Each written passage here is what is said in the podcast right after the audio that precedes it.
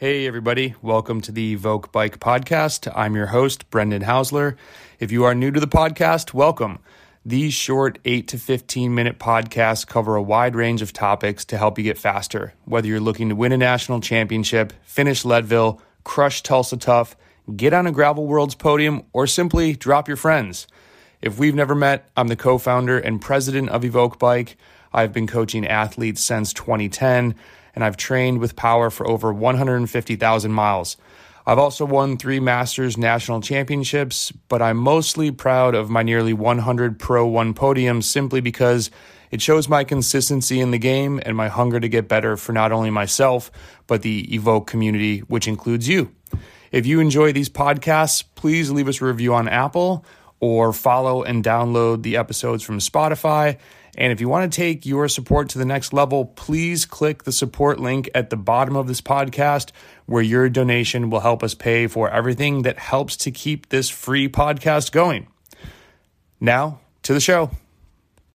I want to talk about progression a little bit. I think there are a lot of athletes getting stuck on this, and some people will definitely disagree with this. There are definite webinars out there about always progressing, and I've posted I think incorrectly, uh, previous videos about progression of intervals, and I think it's easy for us all to lose sight that when we label something as 3 by 10 minutes or 3 by 12 minutes or 3 by 15 minutes, these are these numbers are chosen based on arbitrary values that allow us to reach a total duration of work, but what gets more credit is the actual 10 minute.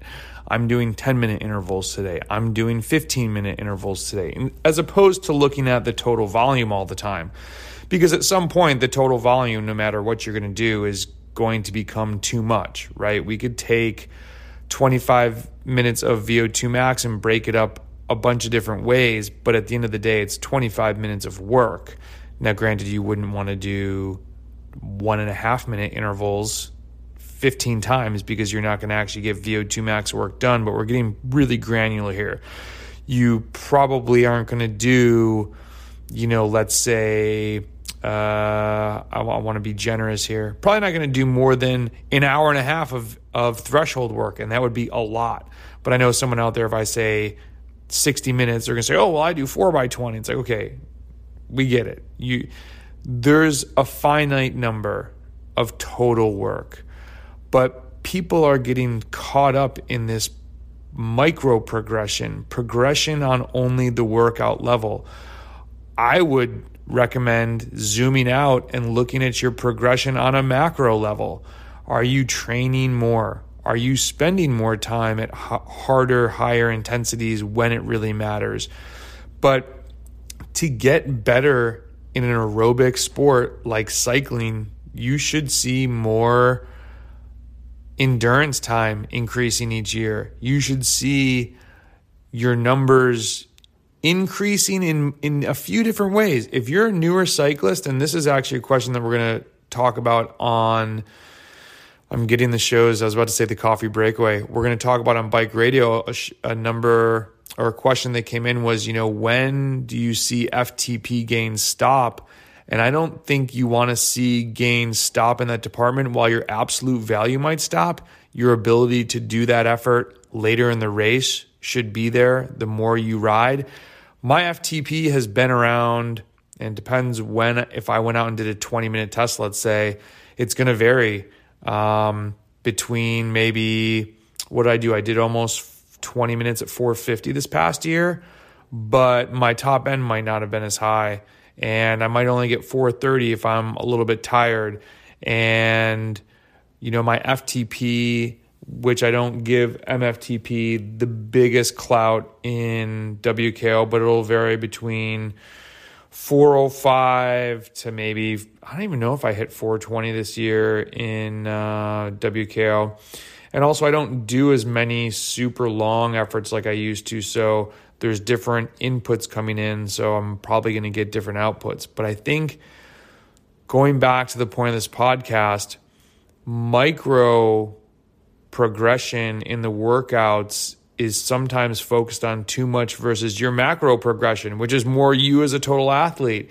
You know, make sure you're looking at all of the metrics, but also how are you feeling and performing? That's the biggest key. And then when you're, and I think a very timely time to talk about this is progression during base. I'm going to redo five blocks to racing. I think five blocks to racing is still applicable to lower volume athletes that train inside.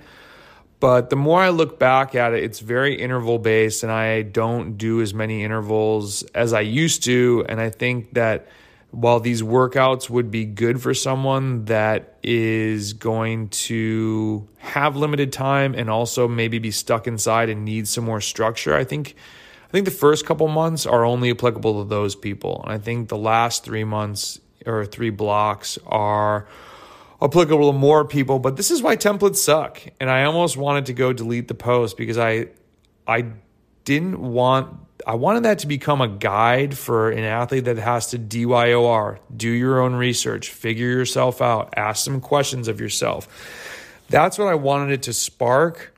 And from some of the emails I've received that are usually like, hey man, I followed five blocks to racing it's helped me increase my FTP X, Y, and Z. And I'm like, wait, damn, people are following this. They're not just asking questions of themselves about it. Uh, yeah, it's the best. I think it's the best free template out there because people are spending $120 on templates, which wish you wouldn't do that. You'd you'd make so many more gains. You just DYOR'd a little bit and figured yourself out a little bit and asked your questions a little bit. But I think this is a good segue to base season because an athlete asked me, Hey, I don't know if I'm seeing progression in these intervals and they seem a bit random at times. Can you explain this to me? And I was like, This is a great question that I need to address because I clearly haven't. I haven't laid out the roadmap to them specifically enough of the biggest thing in base is volume. And when I say that, I don't want you to just go out and drive yourself into the ground. So the, the asterisk is volume that's not going to destroy you, but volume that will bring up your yearly hours. Now is the time to do all of that aerobic work for all of the reasons that we talked about in the Y Ride Endurance video of increasing mitochondrial density, become more efficient with the glycogen that you have, learn how to use or I shouldn't say learn, have your body, your physiology change so that you use fat more efficiently as fuel because you do have a limited supply of glycogen and carb utilization that you can use. And also use less carbs to fuel your rides, become more aerobic. Don't go glycolytic. If you don't know what I'm talking about, there are some more basic videos that we've put out about this.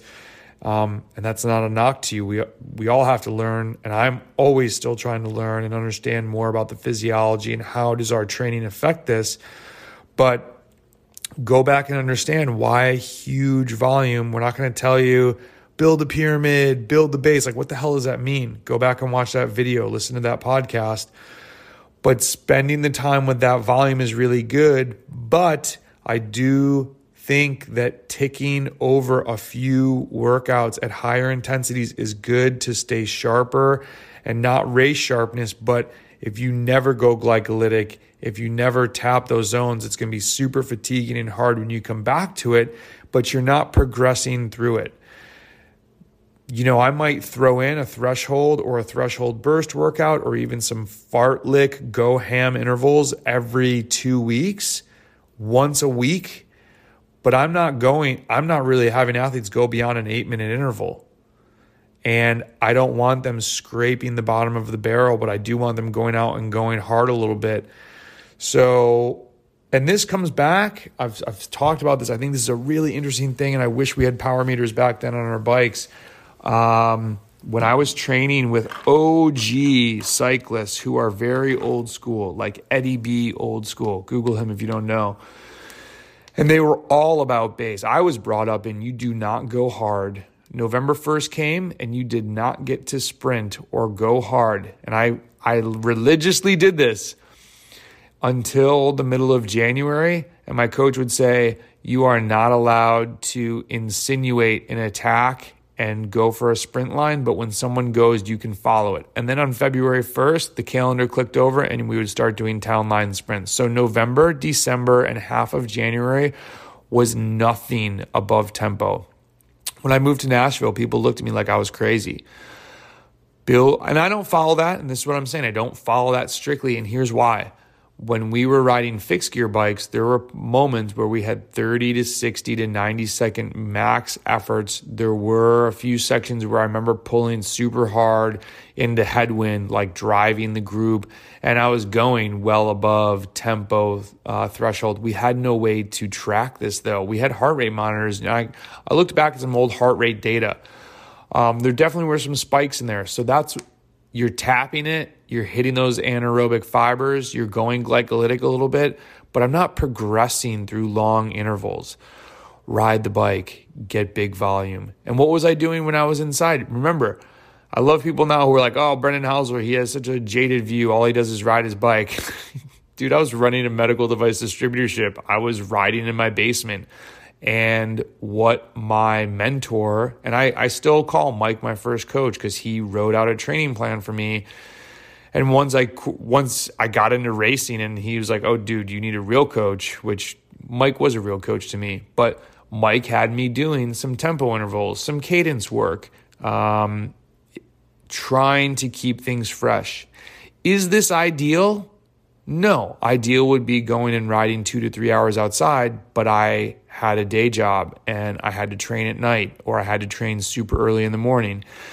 And so I had to figure out a way to get it done. And riding, staring at a wall, riding endurance was not going to, he knew I would never do that over and over and over again. So what I would do is I'd have two workouts that were interval based, not a ton of intervals, but based around an interval. So you warm up 20 to 25 minutes. You do three by 10 minute intervals with five minutes rest. So there you go. You have 30 minutes plus 10 minutes. That's 40 minutes. So now you're already at an hour. And then it's like, dude, figure out how to ride 30 more minutes. Do you want it or not? And to link up to another podcast, no. Is an hour and a half just as good as two hours? Definitely not. But is two hours going to make you hate the trainer so that you get off in January and don't ride until March? That's worse, right? There's dials to all of this. You got to figure it out. But circling back, don't get stuck all year on micro progression. And during base season, I really don't think you want to be progressing. I think you want to be hitting some intervals, but not progressing through them. So if I haven't mapped that out to somebody, hopefully this podcast will help them see that. All right. Have a great day. Good luck with your training. Hit me up on TikTok. Short form videos is really what I want to focus on in 2022 because as much long form stuff as I have on YouTube, I don't have 20 minutes to watch a video. So you probably don't either. I'm going to start hitting things quick and easy and hopefully helping you get faster. That's why we started this. That's why we're still here doing it. Let's go.